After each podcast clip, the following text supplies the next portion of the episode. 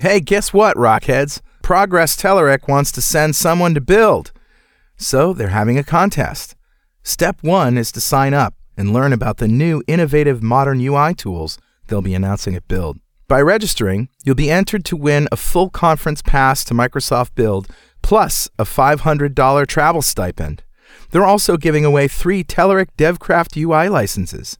And for .NET Rocks listeners, they'll also be giving away a Telerik DevCraft UI license every week. All you have to do is register at buildcontest.pwop.me. That's buildcontest.pwop.me. Progress offers the leading platform for developing and deploying mission critical business applications. The creator of the award winning Telerik.net and Kendo UI JavaScript user interface components and controls, reporting solutions, and productivity tools, Progress offers all the tools developers need to build high performant modern apps with outstanding UI. Go now to buildcontest.pwop.me and sign up to win.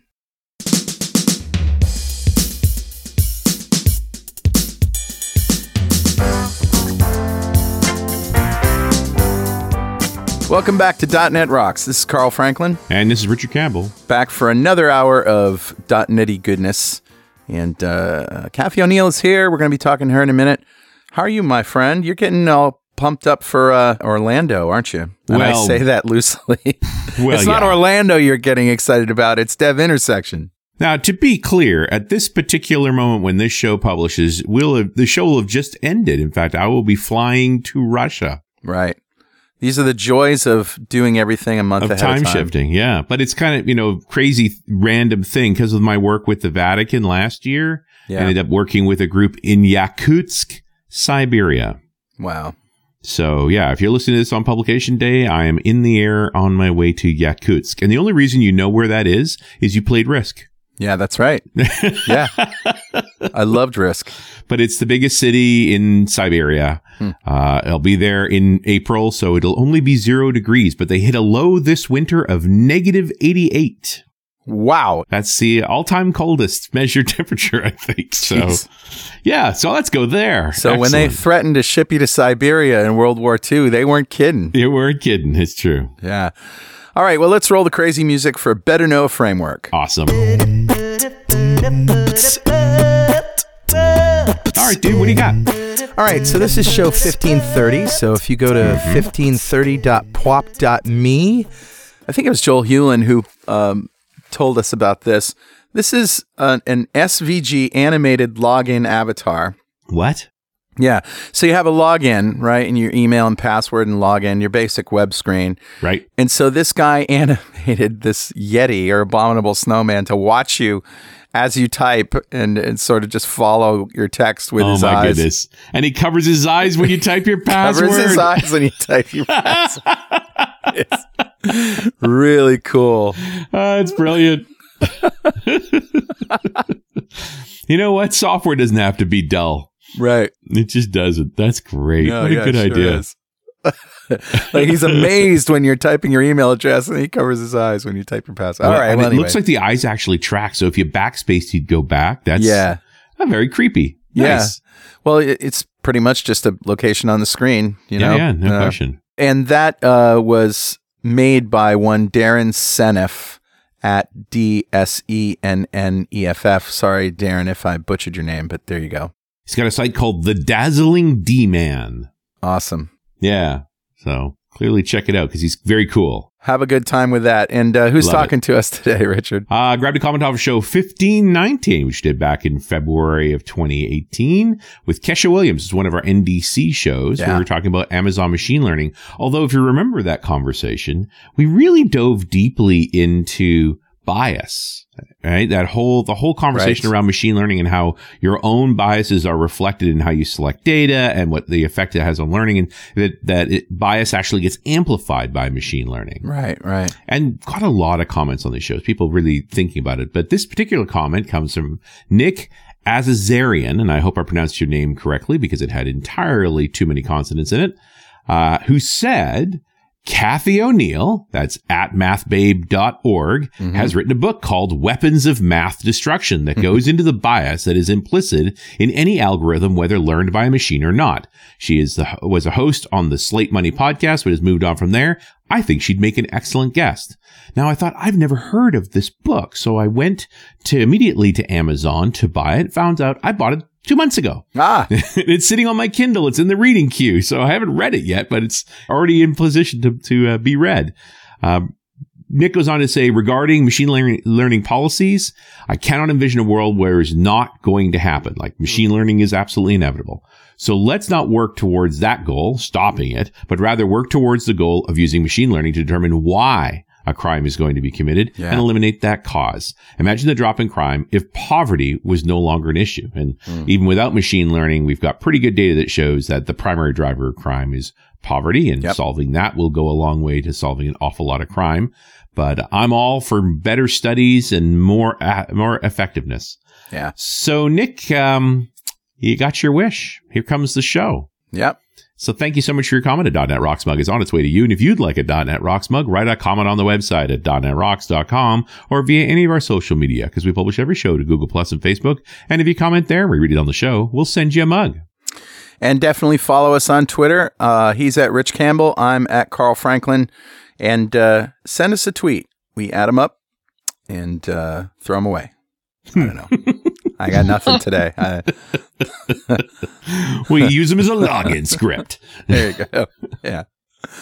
Uh, let's introduce Cathy. Cathy O'Neil earned a PhD in math from Harvard, was a postdoc at the MIT Math Department, and a prof at Barnard College, where she published a number of research papers in arithmetic algebraic geometry.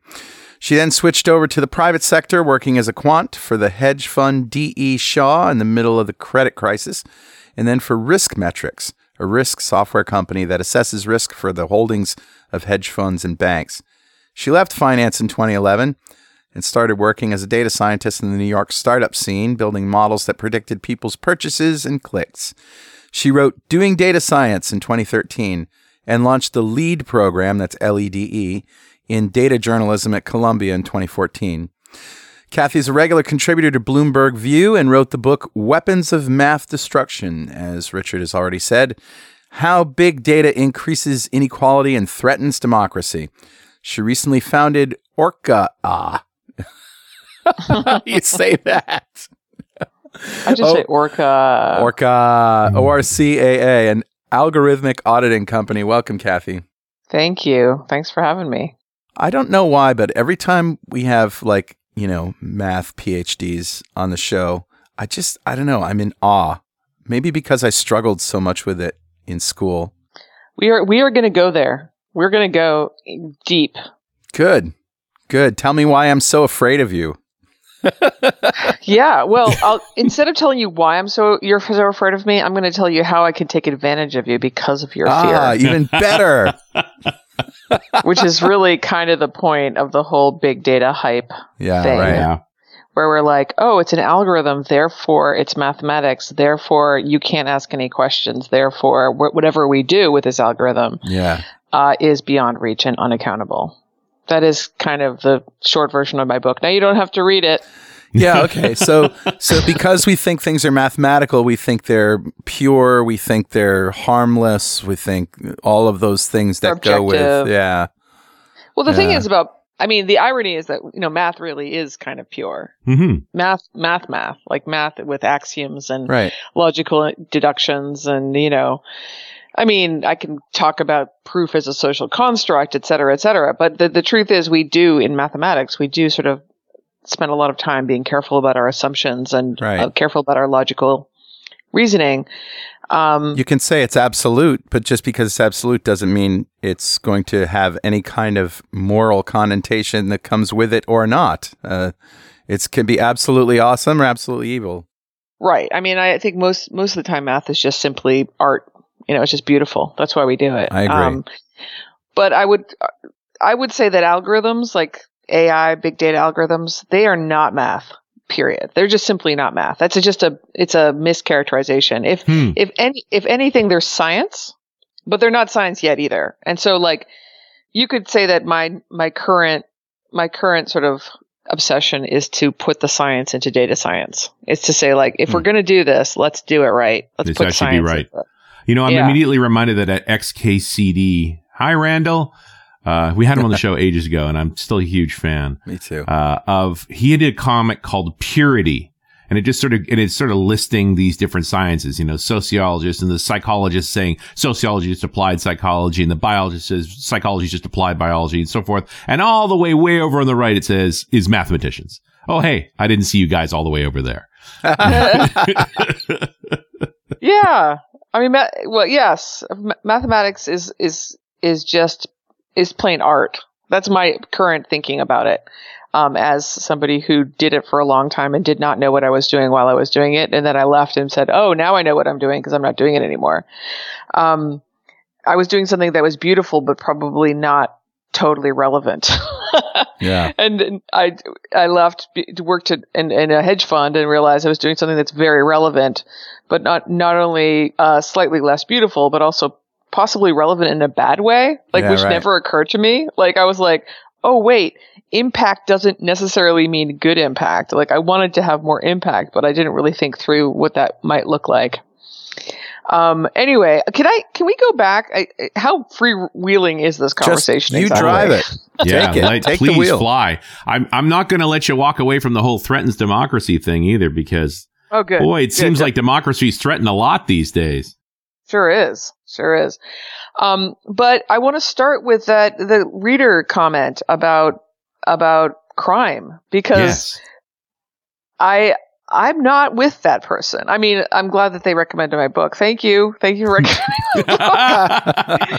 but d- really, poverty causes crime. I would say it very, very differently. I, I- okay, I, would and say I said that. That's not what Kesha said. Kesha was talking about a machine learning algorithm she'd used that was using visual tracking in certain parts of a city that was identifying crime uh, like behaviors before the crime was actually committed to sort of position police officers in advance. But and this is where the bias came in is that immediately the machine learning tended to uh, uh, the vision algorithms tended towards identifying potential crime sites when people w- were not white. Mm, Like that Mhm. bias showed up immediately in its behavior. Sure, sure. Okay, that that is definitely a good example. Um, but I just want to make it clear that like, you know, we are, and this is a very important, having nothing to do with algorithms per se, but it will be relevant to our conversation.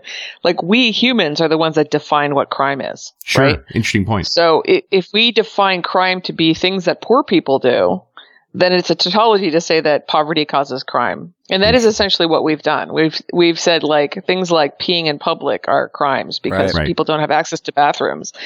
Um, you know, so I just want to make the point that like we're the ones who define crime. We're the ones who define which data gets collected, which gets ignored. Mhm. We're also the ones that define how police actually practice their job of finding crime. And um, if you look at statistics like who gets arrested for crimes, you'll see that the police practice of you know arresting five times as many blacks for smoking pot as whites, even though whites and blacks smoke pot at the same rate Right. right. you'll you'll be like, "Whoa, what is going on here? This is, um, you know, I'm just well, and, making there, the point was that an like, interesting aspect of what Kesha was talking about that when a piece of software tells a police officer, go to this intersection, I think there's a potential crime taking place. What do you think his mental state is?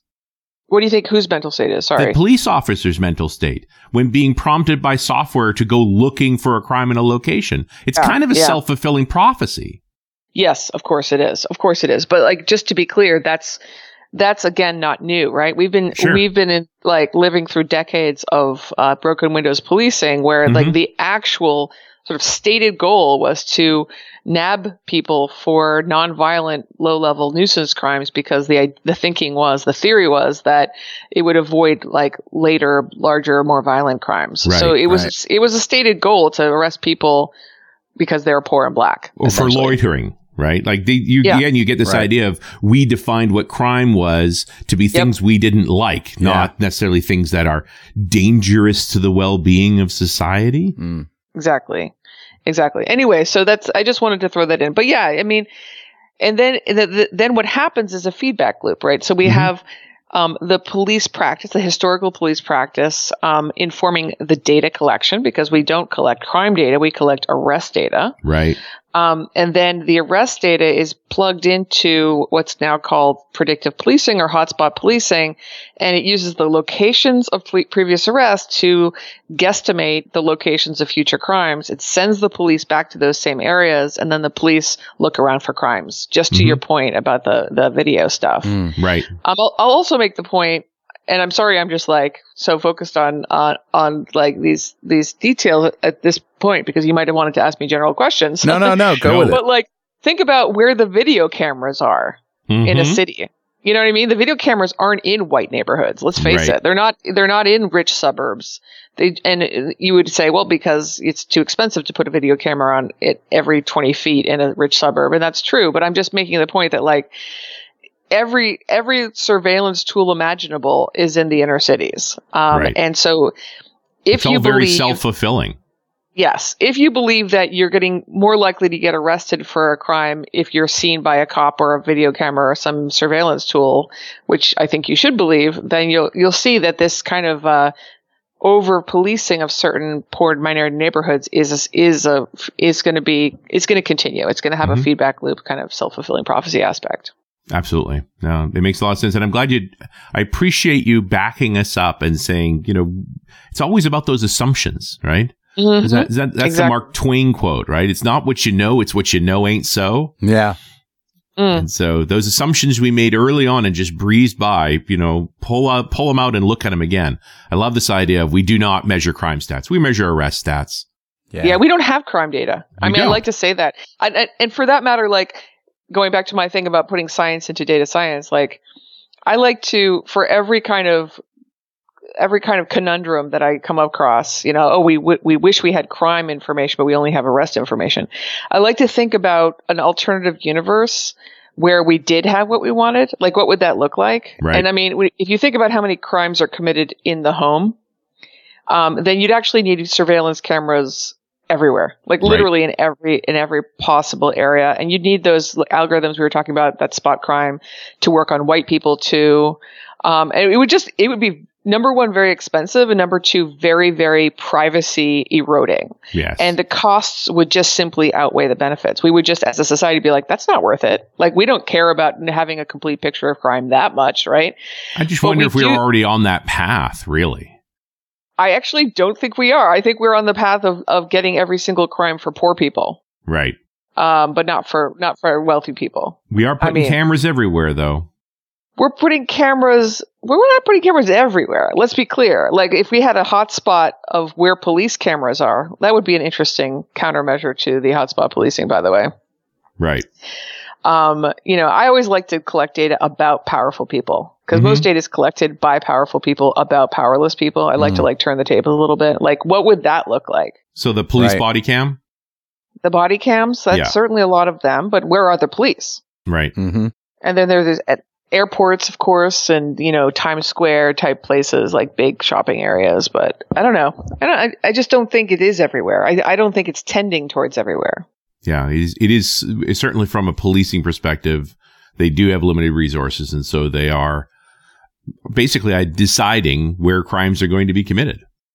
That's right. That's a, a good way of saying that. Sometimes I say predictive policing predicts the police.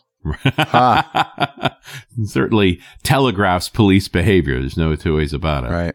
Well, think about it this way: like if if police really started policing um, in a sort of even way, where they went, you know, just as often to the Upper East Side as they went to Harlem.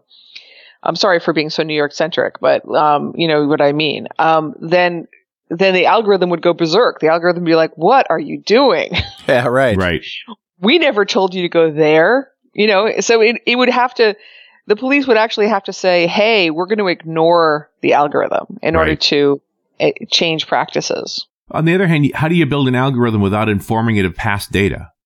Hmm. Well, that's a good question. I, I would argue, um, so, I mean, we can go into that, but I would say the best example of that, which might not strike you as an algorithm, but we haven't even discussed what an algorithm is. I just, we just jumped in here. Um, the best example of that would be the blind audition and orchestras um, example. So when, when they realized the orchestra people uh, realized Oh, yeah. that they were they had a nepotism problem. Yeah. They didn't sort of acknowledge their their sexism problem, Sure. but they were like they were like, oh, we got a nepotism problem. We keep on hiring people who are like, you know, students of our friends, and Right. so they introduced the curtain between the auditioner and the people listening, and um, it got rid of nepotism as well as it. You know, it raised the number of women being brought into orchestras by Right. a factor of five. So I would I would argue that's an algorithm, and that is Yeah. an algorithm that doesn't use historical data. It's a Or process. rather, it's a process. Well, so an algorithm is just an automated process, and Yeah. and an algorithm can be coded up by a computer, or it could be just a human process. right.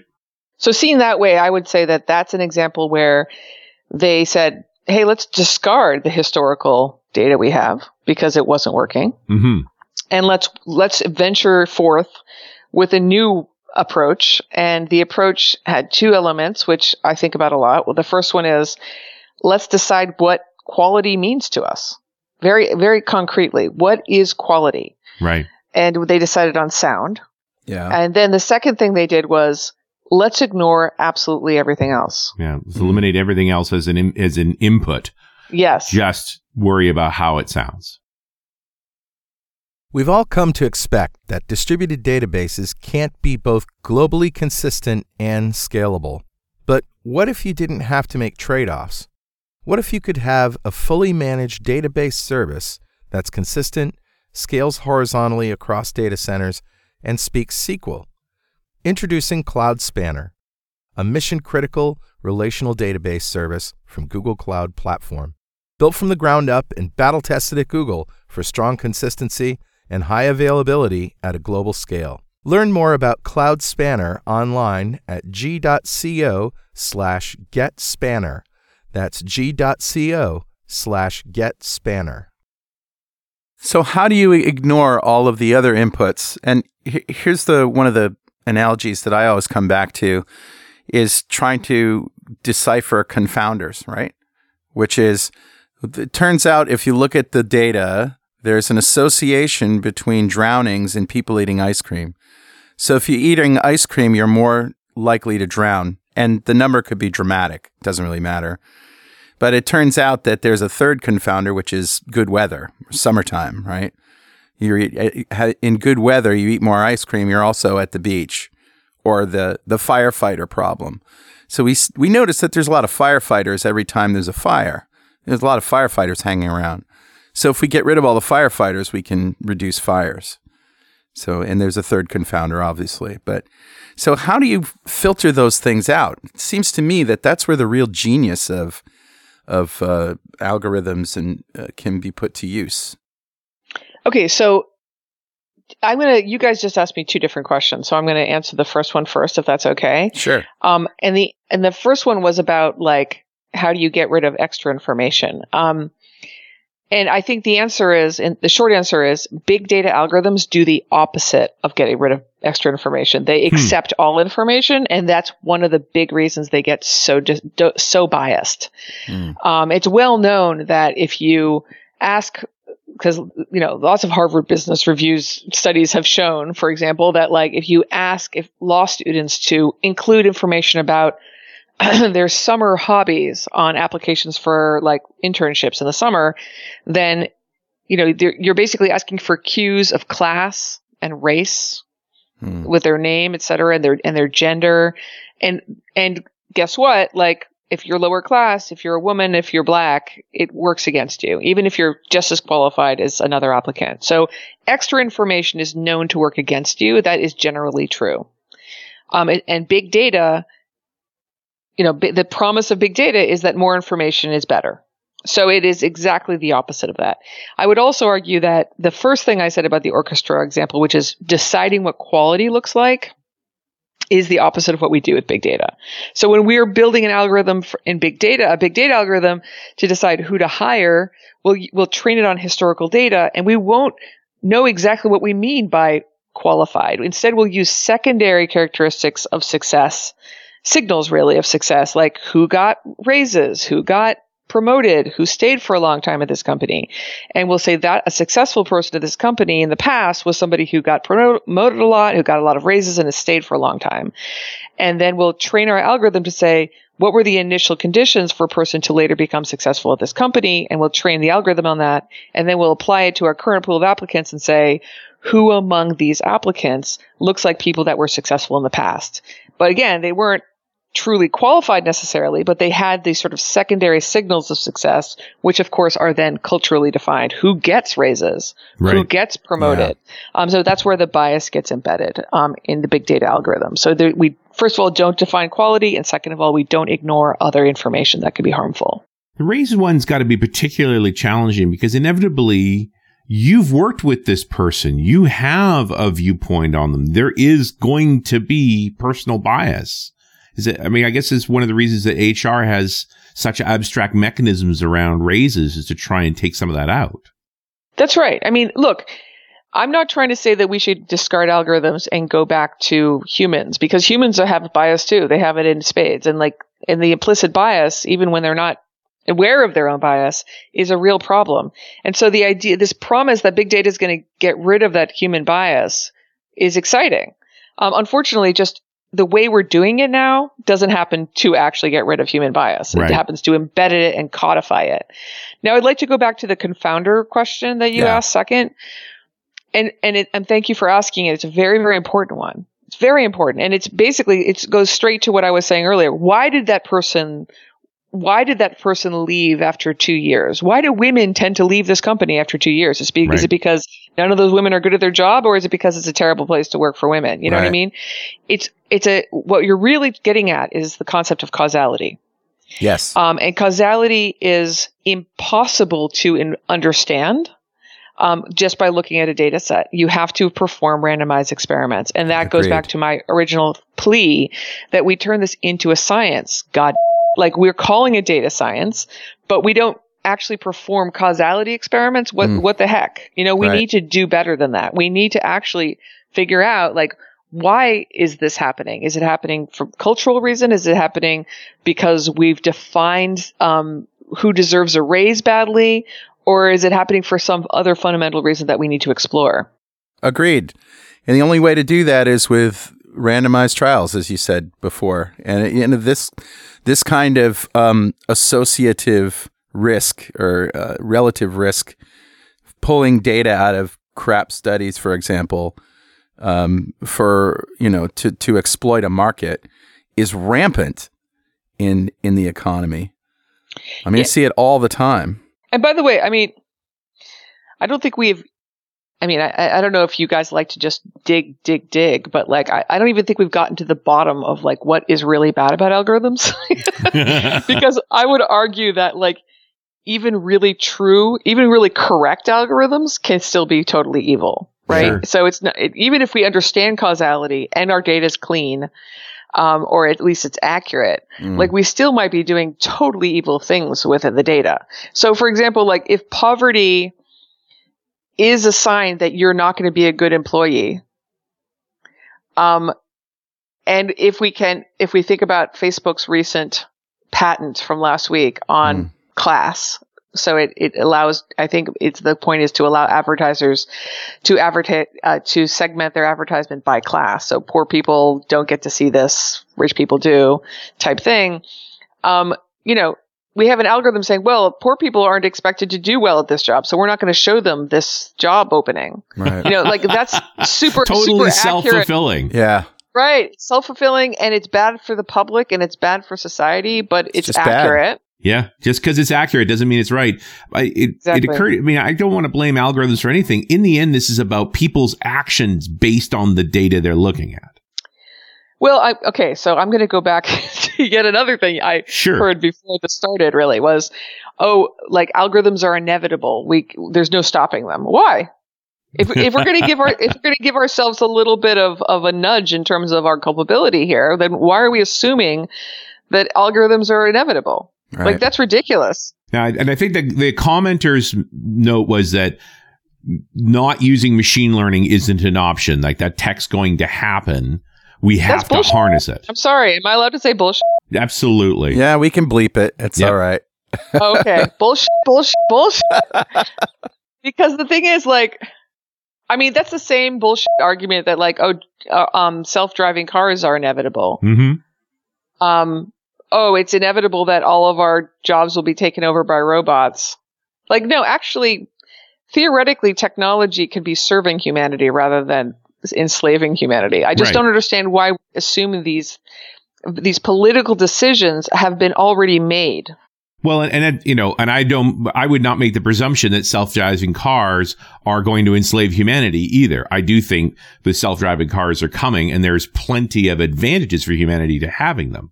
That people tend not to adopt things that hurt them; they see an advantage to it, and they're and they're going to want it one way or the other, right? Uh, Machine learning, without a doubt, has created competitive advantages for some businesses. The fact that that tool can also cause harm or can be looked at as responsible for harm, that's almost a separate issue and it has to be dealt with. It's not optional. But you're not going to make machine learning go away because it has caused harm. You're going to have to insist that it doesn't cause harm. Listen, I mean, I, I agree that, but first of all, I'm not, not actually against self-driving cars personally.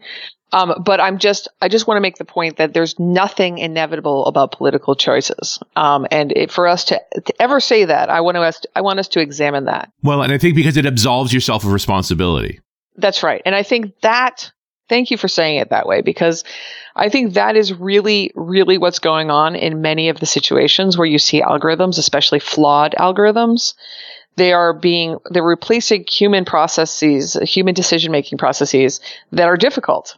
And people love getting out of those hard decisions and they love replacing them with algorithms and then saying, oh, it's inevitable that we use this machine learning algorithm because look how efficient it is. Oh, and by the way, it has externalities and it's ruining things for people, but it's an algorithm. So what can you do? Shrug. Yeah, causing harm is not an inevitability, and True. and, you know, creating more problems than you solve is not an And inevitability either. neither is losing control of it, right? I mean, this is the other fear that people have is that oh, we'll it'll be we'll be out of control, you know. And you know, if you if you write bad software, you lose control of it. That that we know, but that's not inevitable. Right. I mean, so part of it is that we just simply don't test it for um, if it's working. so that's Hmm. the science, putting in science and the data science. Like, hey, is this hiring algorithm legal? That question doesn't get asked and doesn't get answered in the world of HR analytics. Um, very often anyway, as far as my experience has gone. So that's, that's a problem. But I, I, I just, I'll just say one more time. I know you guys are very pro technology and so am I really. And I, I think we can do a lot better for most of the algorithms I talk about. But there's some of the algorithms that I talk about that I'm like, this is not a problem we can solve with technology. right. And can I, can I, can I get an amen? Can I like, Amen. where- yeah, amen. Technology is not going to save you. I'm for humanity before I'm for technology. Technology Yes, should be a tool to aid it's a our tool. humanity. Thank you. That's what I, that's what I was getting at. You said it better. Yeah. Well, hey, Richard, Yeah, buddy. guess what time it is right now? Must be that happy time again. Yeah, it's time for me to expose my algorithm for writing a mid show joke. Here we go. Step one Ooh. listen to what the guest is saying. Step two identify words or phrases that can be turned into a joke. Step three answer an email. Step four daydream about lunch all the way up to the break. Step five open my mouth and hope what comes out is funny. Step six send Richard $100 by PayPal for laughing. Wait, do I get a hundred dollars? As far as I know, I don't get any money. It's like actually time to give away a DXperience subscription from DevExpress to one lucky member of the .NET Rocks fan club. Become a UI superhero with DevExpress UI controls and libraries and deliver elegant .NET solutions that address customer needs today and leverage your existing knowledge to build next generation touch-enabled solutions for tomorrow. Whether it's an Office-inspired application or a data-centric analytics dashboard, DevExpress Universal ships with everything you'll need to build your best without limits or compromise. And check out their DevExtreme React Grid, built from the ground up to fully support all the cool features that come with React, like the virtual DOM and state controllers. It supports master detail, sorting, grouping, paging, and editing. You can check it out, test it for free on GitHub. Learn more and download your free 30-day trial of DevExpress Universal at devexpress.com slash superhero. Well, all right, buddy. Who's our winner? Today's winner, Richard, is William Heinerman. Oh, congratulations, William. Yeah. Golf clap for you, sir. Golf clap for William. William just won the DXperience subscription. That's a big pile of awesome from our friends over at DevExpress just for being a member of the .NET Rocks fan club. And if you don't know what that is, go to .NETRocks.com, click on the big Get Free Stuff button, answer a few questions, and join the fan club. We like to give away stuff from our sponsors, and every December we give away a $5,000 technology shopping spree to one lucky member of the .NET Rocks fan club. But you got to sign up to win. And Cathy, it's your turn. If you had $5,000 to spend on technology today, what would you buy? Here's what I would do. I would pay someone to build an uh, build a machine that makes me Manhattans. A Nice. Manhattan maker. Yeah, it's like I have a, co- a automatic coffee maker, and it honestly, I I should thank that coffee maker. It's like it it made me a blogger. It made me a successful blogger because every morning I would just press a button and it would just make me coffee, and that's all I needed for my blog, which it eventually turned into a, a writer. And I wrote my book basically because of my coffee machine. And I'm just like, now I have to have my second life as a as a floozy. And I need I need for that I need an automatic Manhattan maker. Uh, Now, what bourbon would you use in your Manhattan? Oh, that's a really tough question. I used to I used to use Bulleit bourbon Mm. um pretty like religiously, but then I heard they had some weird like political prob like political stances that I did not like. So hmm. I- I'm really in between bourbons. If you have any suggestions. Uh, we both have a soft spot for Maker's Mark. We do. And Maker's Oh 46. dude, I mean that stuff is really good, but I don't no, even we've know. we've toured their distillery. It's one of those distillery tours where we came out the other side liking the company even more Yeah. after spending time with them. Yeah. Yep. They're exactly what you want out of a bourbon maker. It's a small family run, two lines, just like it was everything about it was And it happens to be delicious. Yeah. It really is delicious. I'm just wondering if it's kind of pricey. Eh, it's a middling if you can afford Bulleit, you can afford mark. Really? Okay, Yeah, I'm I think in. so. It's not outrageous stuff. You guys should get a hundred dollars from Maker's Mark. yeah, we should. Uh, I just posted a picture of my, I, dude, I, you didn't see this on Twitter. I posted, I found the bottle from 2011 CodeMash. Oh, we you have did. a custom labeled bottle of Maker's Mark with our names on it from 2011, a conference where, you know, the Maker's Mark folks, uh, had friends and they, they sent us bottles. So it was Yeah. a gift. Now, one suggestion I would have if you actually want ready made, uh, uh, Manhattans is uh, go the perfect route. So half sweet, half dry and get a Mhm. small oak barrel that you can make up a batch, like uh, half a gallon of uh, Manhattans in advance. And as they sit in the barrel, they actually get better. And then all you got to do is turn the tap, drop in a little lemon peel, a couple of dashes of Angostura, you're good to go. Dude, I, I did not no idea that I brought this fantasy to the right spot. Oh no, was- you are you are amongst your people, That's Cathy. if you're going to you talk know about what? bourbon, that's the rest of the show. Carl, Carl and Roger, I want you to come over to my house and drink bourbon with me, and we can have like another podcast about bourbon. Yes. That sounds you're here. good. And by the way, I should tell you that like I'm looking across the room at my table, my bourbon table, which I have like 17 different bourbons on it. Everybody should have a bourbon table. yes. and it's basically it's like a shrine to my bluegrass band. So that that is what you're. Wait, you- wait, wait, wait. Whoa, whoa, whoa. Your bluegrass band? That's right, my friend. I'm a bluegrass musician. I play the fiddle and drink a lot of bourbon. Wow. We have you so much lives? to talk about besides You guys need to algorithms. come the f- over, okay? Uh, let me get my shoes. Yeah, gotta Get go. your shoes.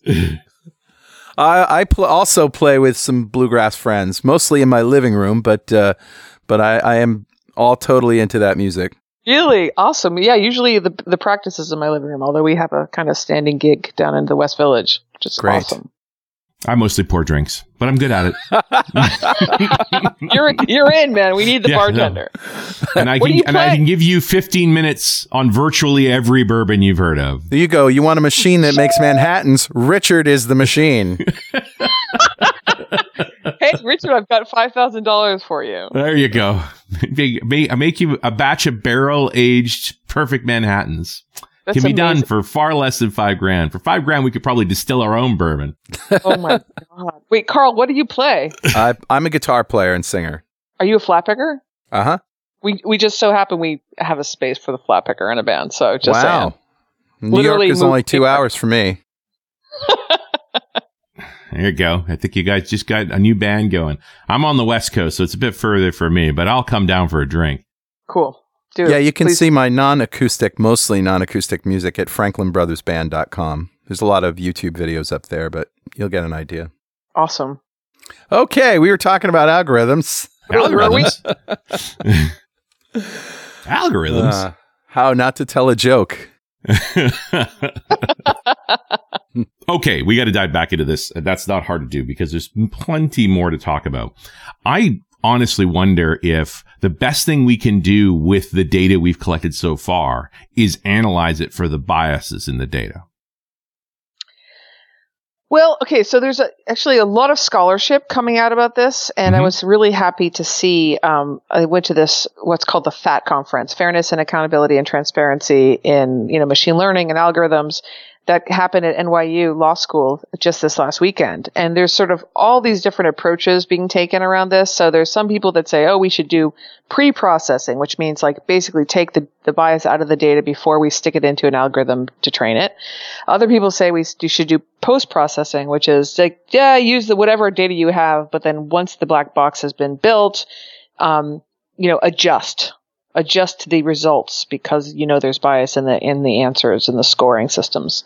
Um, there, you know, there's other interventions as well um, that happen in in somewhere in the middle. There's lots of different approaches. All of them are you know being developed. Some of them work pretty well. Some of them don't. One thing that's a little bit interesting though is um, you know a, a typical pre-processing thing that people do now, okay, which doesn't work, is just, is just say, oh, well, we're race blind. We don't use race, so as, our da- as, a, as, as a, an axis. yeah, we don't use it as an attribute in training. Um, and they think that that's sort of getting them out of trouble, but of course it isn't because. You know, if you don't use race, but you do use zip code, that's a proxy for race in our Sure. segregated society. Yeah. Um, so you're still going to be in trouble. And so then, um, so then the question is, well, how do we get rid of race as an attribute from the data period? Um, and then the answer is, well, maybe you decorrelate all your attributes from this one special attribute race. And so there's methods to do that, which basically amount to principal component analysis. If you, for the nerdy people among your listeners, um, but believe it or not, that doesn't necessarily really solve the racial bias problem either. Mhm. Um, and part of that is because, you know, it's not necessarily a linear relationship, um, proxies and the, and the, the, um, depending on the algorithm you use, it might not be a linear algorithm. So you still might be getting at sort of weird relationships that affect race, some people, people of some races more than others. And it might be as simple as like we have worse data on certain races than Sure. we have on Mm. others. Um, there was this really interesting paper written by Moritz Hardt, who was at Google Research but now is at Berkeley, um, and others. Um, there was an appendix that did this really interesting thing where it took it took a bunch of data from FICO scores by race Right. and it had this sort of like a um, sort of premise like you are a comp you're a, a loan company like a, say an online lender hmm and you want to figure out how to distribute your loans to make profit um, and um, to be fair Yeah. um, and to not have racial bias. So to be fair in some way. And and the first point they made was it's there's actually no well defined definition of fairness, racial fairness. Yeah. What so what they actually mean? did was yeah. So they had five different definitions, um, and the first one was no constraint whatsoever. So in other words, like you don't have to be fair. Don't think about it. Just maximize profit. And then the other four were various different definitions of race of racial fairness that people have some people have advocated for. And one of them was like, make sure the number of the percentage of non-defaulters is the same over all races. And some of them were like, make sure that the cutoff, your FICO score cutoff, so above which you get the loan, below which you don't get the loan, is the same for all races. Or make sure that it, the cutoff, um, it, for both non-defaulting and defaulting people is um, the same proportion in both sides uh, for all races. And so there's different definitions of fairness, and you could like make the argument for one or the other.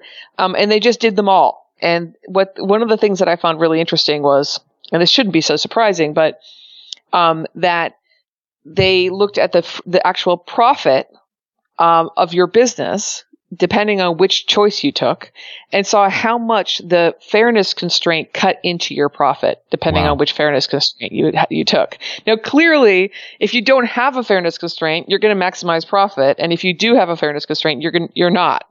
So that was obvious, but they sort mm-hmm. of like really di- explicitly measured how much money you'd you'd stand to lose depending on your definition of fairness. And I think it's a you know it's an interesting and I'm glad they worked it out, but I think it's just also kind of kind of a deep thing because I think what it really is is speaking to is this kind of libertarian argument which I have come across so many times I can't even tell you first of all working at the hedge fund, but just because I wrote this book and talk about this stuff, mm-hmm. that somehow the free market is going to solve racism. Right. Like if we just let people maximize profit, um, you know, then racism will be going will go away because this is like a lost business opportunity. Um, it's just simply not right. And that's not the only thing that they say will go away. I mean, uh, free markets apparently can fix everything from you know cancer to you name it. Right. Right. Yeah. Exactly. Um, I'll just say one last thing, which is that one one of the major reasons that um, the thresholds are different depending on um, for the different races, depending on all these different conditions, is that the the data quality is worse for non-whites um, right. for this FICO this FICO scoring stuff. So like they simply just have less and less uh, appropriate data for for non-whites in in the score credit scoring situation. By the way, that sort of reminds me of another example I thought would be useful to bring up, um, which there was a New York Times article about it, like I think last week, about facial recognition software working much, much better for white people and for men than for black people, and in particular for black women. Um, and I saw a talk this weekend at this conference I just mentioned um, by the one of the authors of that. Her name is Joy Buolamwini, I think her last name is. Um, and it was really fascinating in, in part because I, it's just hard for me to believe that these big companies that had built these facial recognition software hadn't tested this. Um, and hadn't fixed yeah. it and hadn't addressed the fact that it was like 99 point something accurate for white men and like 70 per, or 65% accurate for black women. It was like Man. really, really bad. Wow. Terrible. Um, so number one, why hadn't they asked themselves this question? But then she also like notified the four big companies. One of them was Chinese. One of them, I think, was IBM. One of them, I think, was Google. And there was a th- fourth, I can't remember. Um, and only IBM responded. And IBM was like, we, uh, we redid your results. So we found the same results. And now we've fixed our algorithm. And here are the, re- it, here's the performance of the new algorithm. And it works just really, really well for all of those four categories. Wow. Um, so I think my, the thing I keep on the lesson I keep learning from these experiences, because it's not the first time this has happened, this is like the fourth time this has happened, is that these big companies still don't get it. They still don't ask these important questions, and most of them still don't think they have to. Interesting. The IBM clearly just demonstrated it's solvable. You just have to look. You have to focus on it. It has to yeah. matter to you. And as soon as it matters to you, you can solve it. Mm-hmm. I mean, yeah.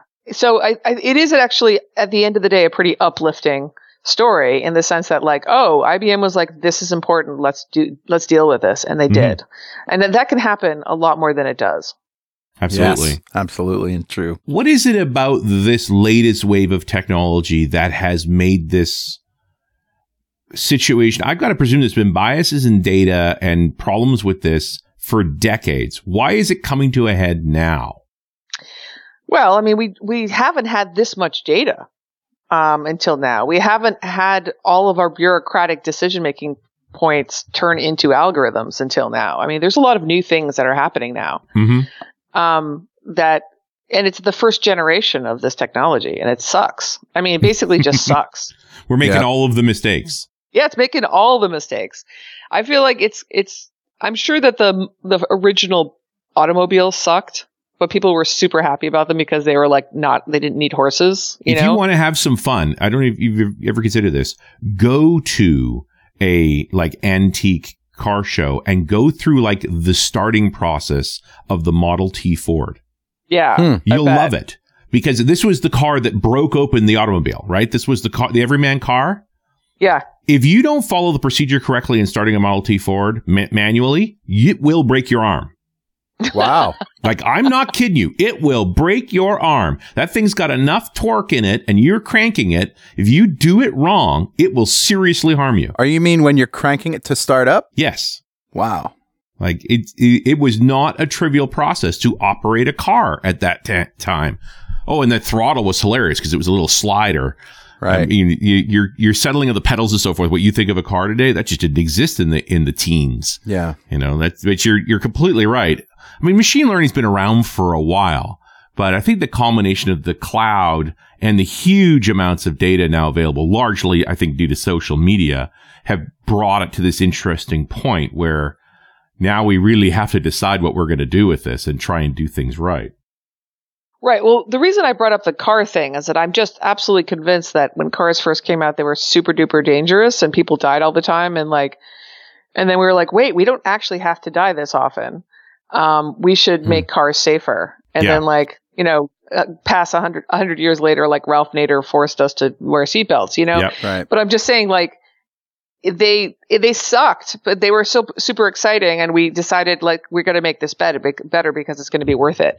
And I think the thing with algorithms now is they suck, and it's not quite as obvious how they suck Mhm. because a lot of them are sucking in silent ways where there's nobody like nobody runs into a tree on a on in on public road, so we can't see it. Right. Um, but they still suck, and we still have to figure those things out, those accidents, those you know collisions, in order to figure out what how to make things safer. And so that's what the process that we should be engaged in is saying where are the failures. Is this fa- for whom does this algorithm fail? Does it fail for, more for women than for men? Does it fail more for blacks than for whites? Does it fail more for people with disabilities than people without disabilities? Mm-hmm. And how can we make them safer? Especially, and, and by the way, like you know, I don't care about most algorithms, but algorithms that matter a lot to people, like that's when you have to really watch out because then, Sure. the, then the failures really are possibly, if not um, destroying someone's life, at least you know diluting their their life in some meaningful way, and like Mhm. that's what we have to watch out for. Well, when OLAP was just an internal tool we used for our business to try and, you know, make more money off of from certain customers. If we got it wrong, we only hurt our business. Now the machine learning is affecting policing. hmm Yeah. The scope is very different. or people getting jobs. You know, Right. there was Or- this or guy, um, or loans. I, I, I, but I talked to um, a, a guy whose son got red lighted on a personality test, and then he got red lighted on six other personality tests because they were actually all the same test. Right. But each of them represented a chain store in Atlanta, Georgia. So he was sort of blocked out of basically all chain store jobs, which, you know, they're not the best jobs, but he couldn't get any of them, you know? And not only could he not get out any of them, but judging from what he said about the, the questions, they were ripped off directly from a um, mental health assessment that he recognized because he'd Wow. been treated for bipolar disorder in the hospital. So it was actually sort of simultaneously, this one test was simultaneously barring an entire class of citizens, illegally, I might add, Mm. from uh, from jobs, from employment, and that's you know illegal because the Americans with Disability Act made that illegal, but that's exactly what the ADA was meant to prevent. So you had this Mhm. like one algorithm scaled up so massively that it was really blocking people from employment in a big way, and so Wow. that that is that's the kind of thing you really worry about. Well, and you know the other problem, of course, is that it, it's so invisible, right? It seems like the Yes. perfect way to commit a crime against a whole class of people is is because nobody understands it. You can't just like bring the code into a judge and say, "See, Yep. It's in fact I I was um I was talking to the the the regulators over at the EEOC that are in charge of investigating this, you know, and I was explaining to them about how algorithms work because yeah, as you might imagine, number 1, federal regulators don't have that much extra money at this moment uh, to look into this stuff. But number 2, they don't already know this stuff. How would they? right? Right. This is an entirely new technology um, that they are not prepared to interrogate. They know how to interrogate a human process, but they don't know how to interrogate an automated process. and it has So- happened quickly. Yeah, uh, the thing they have to do is hire a, a wide range of developers to say, all right, you need have access to this code. These are the questions we want answered about this code. Is it doing this? Is it doing that? You know, and then have Yeah. that corroborated. But but you know, that's that's it's computer science. That's just debugging, really. Well, I mean, it's computer science, but it's also law, right? And it's Right. also sociology, and there's and, and psychotherapy. There's all sorts of things going on here, which Mm. makes it extra difficult for any one group of people to um, to approach. Which is why this accountability of algorithm movement really isn't simply computer science, right? It's it's people from policy, from law, from Yeah. social sciences, and from computer science, all trying to figure out how to work together to solve these questions. Um, we're we're getting low on time here, Cathy, and I really want to give people direction to go in. You you're starting to experiment with this technology. You want to do the right things. How do you get started? I think um, I'm trying to develop this concept of an ethical matrix, and it, Mhm. it's a visual thing, but I'm going to just describe it really quickly because I think it's useful and it's pretty simple. The idea is you, it's not a, it's not a like a, a matrix of numbers. It's a matrix of of considerations, really. So the rows of the matrix correspond to the stakeholders in that of the algorithm you're about to use. So the stakeholders could be, um, if it's a hiring algorithm, it's like the people applying for the job, the people that are rejected, the people that are accepted, um, the company who wants to hire, um, the regulators like the EEOC, um, and possibly you can think of, or maybe uh uh, get another row for the people that built the algorithm, Mhm. um, because that often is a third party. Um, and then the columns are the things that they care about or, or or worry about. So they're concerns. So the first one would be like fairness. Um, second one will be efficiency. Third one will be explicability or whatever those things are. And then within each cell, so now you have the columns and you have the rows, you think, what's the worst case scenario here? Right. Um, and the, worst is the worst case scenario illegal? Is it denying someone a constitutional right or a human right? What Mhm. is what could go wrong? And you think about it for each stakeholder and each concern, and that will give you somehow like a a landscape to start wonder. It's to to sort of, and it depends entirely on context. To be clear, like a given algorithm could could be evil or good depending on the context. So it has you have to choose an algorithm and a context and build this ethical matrix and then decide if you have a real problem on your hand. And then that will lead you, it doesn't solve the problem. It just leads to you to focus on what the real big problems are.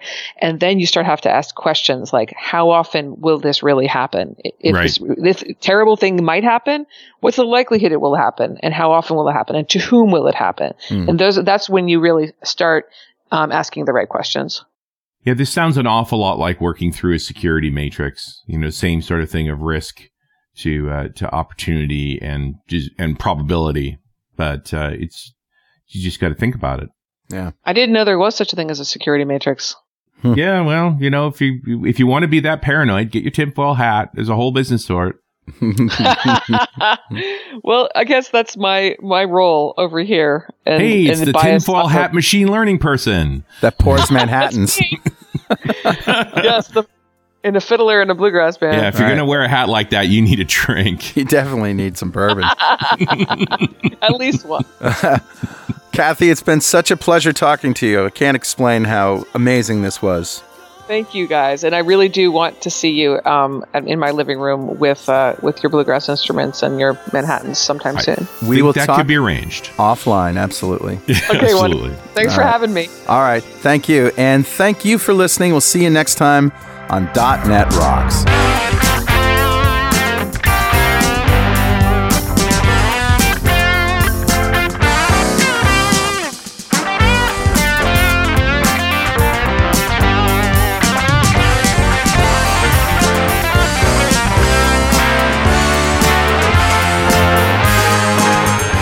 .NET Rocks is brought to you by Franklins.Net and produced by Pwop Studios, a full service audio, video, and post production facility located physically in New London, Connecticut, and of course in the cloud. Online at pwop.com. Visit our website at dotnetrocks.com for RSS feeds, downloads, mobile apps, comments, and access to the full archives going back to show number one, recorded in September 2002. And make sure you check out our sponsors, they keep us in business.